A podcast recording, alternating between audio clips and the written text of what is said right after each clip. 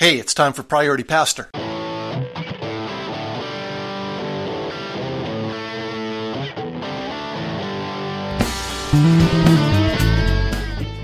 Welcome to episode 20 of PPX Priority Pastor X podcast.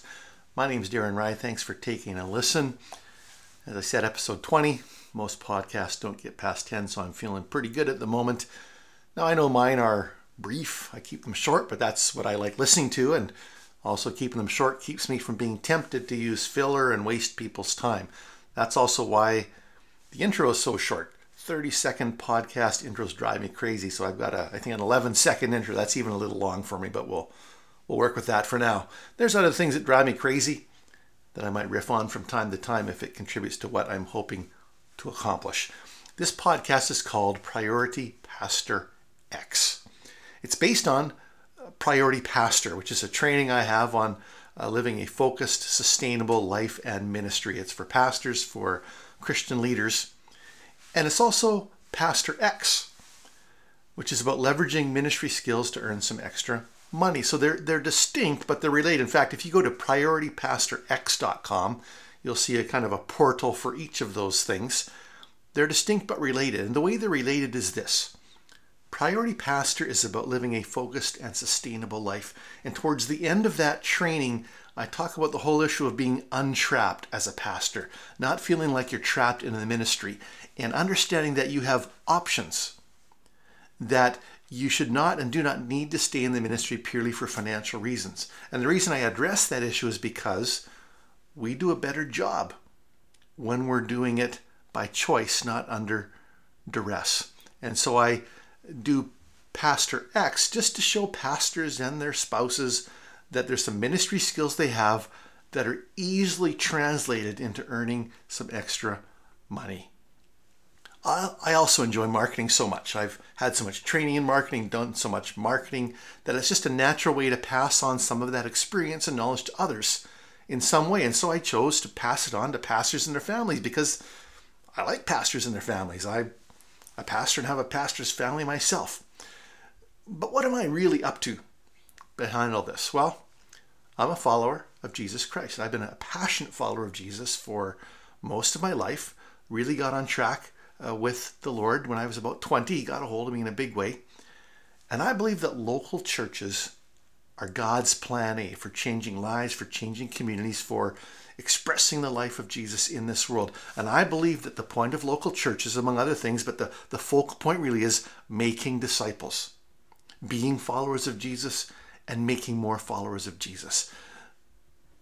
But the truth is that a lot of churches aren't making a lot of disciples. In fact, most churches haven't even defined what a disciple is. What is it that we're trying to make?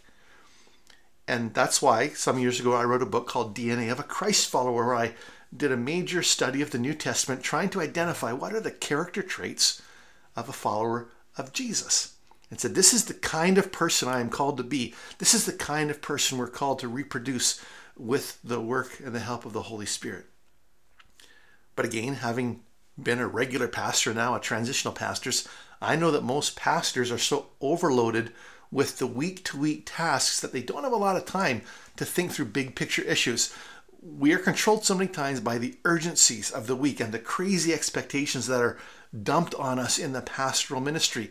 And that's where Priority Pastor came from. It's about living a focused, sustainable life and ministry, about getting pastors to stay in the game and make disciples over the long haul. Now, as I mentioned, I'm a transitional pastor. That means my wife and I often go into situations where there's been a crisis or is a crisis where resources are at a low ebb. Often we go in part time and often we have blocks of time off between contracts. And so, because we're called to that kind of ministry, the truth is it's not sustainable financially for us apart from doing something else. And that's why I have kept my foot in the online marketing world. But it's a little bit bigger than that.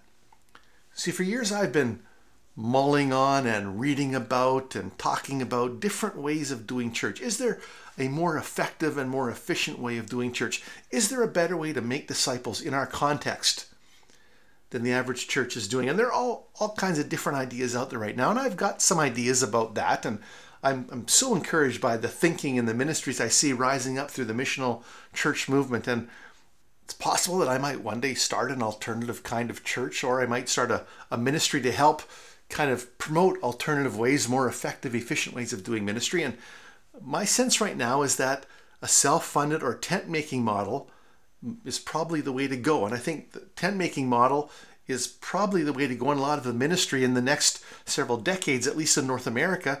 It's the case in a lot of the world. And so I'm building my tent making skills as a part of as a part of this.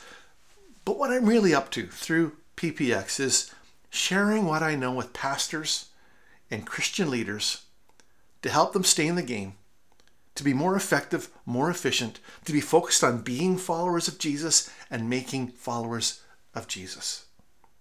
And so, behind everything else I'm doing here, even when it gets maybe techy or geeky or markety, it's about making disciples, about being disciples, about glorifying God by making disciples.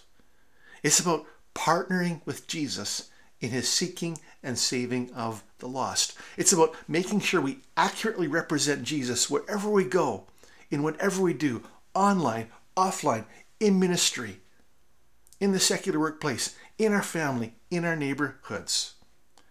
That's that's what I'm up to here. That's what I'm up to in life. And I, I want to encourage you to feel free to hold me to it. Thanks for listening. Press on.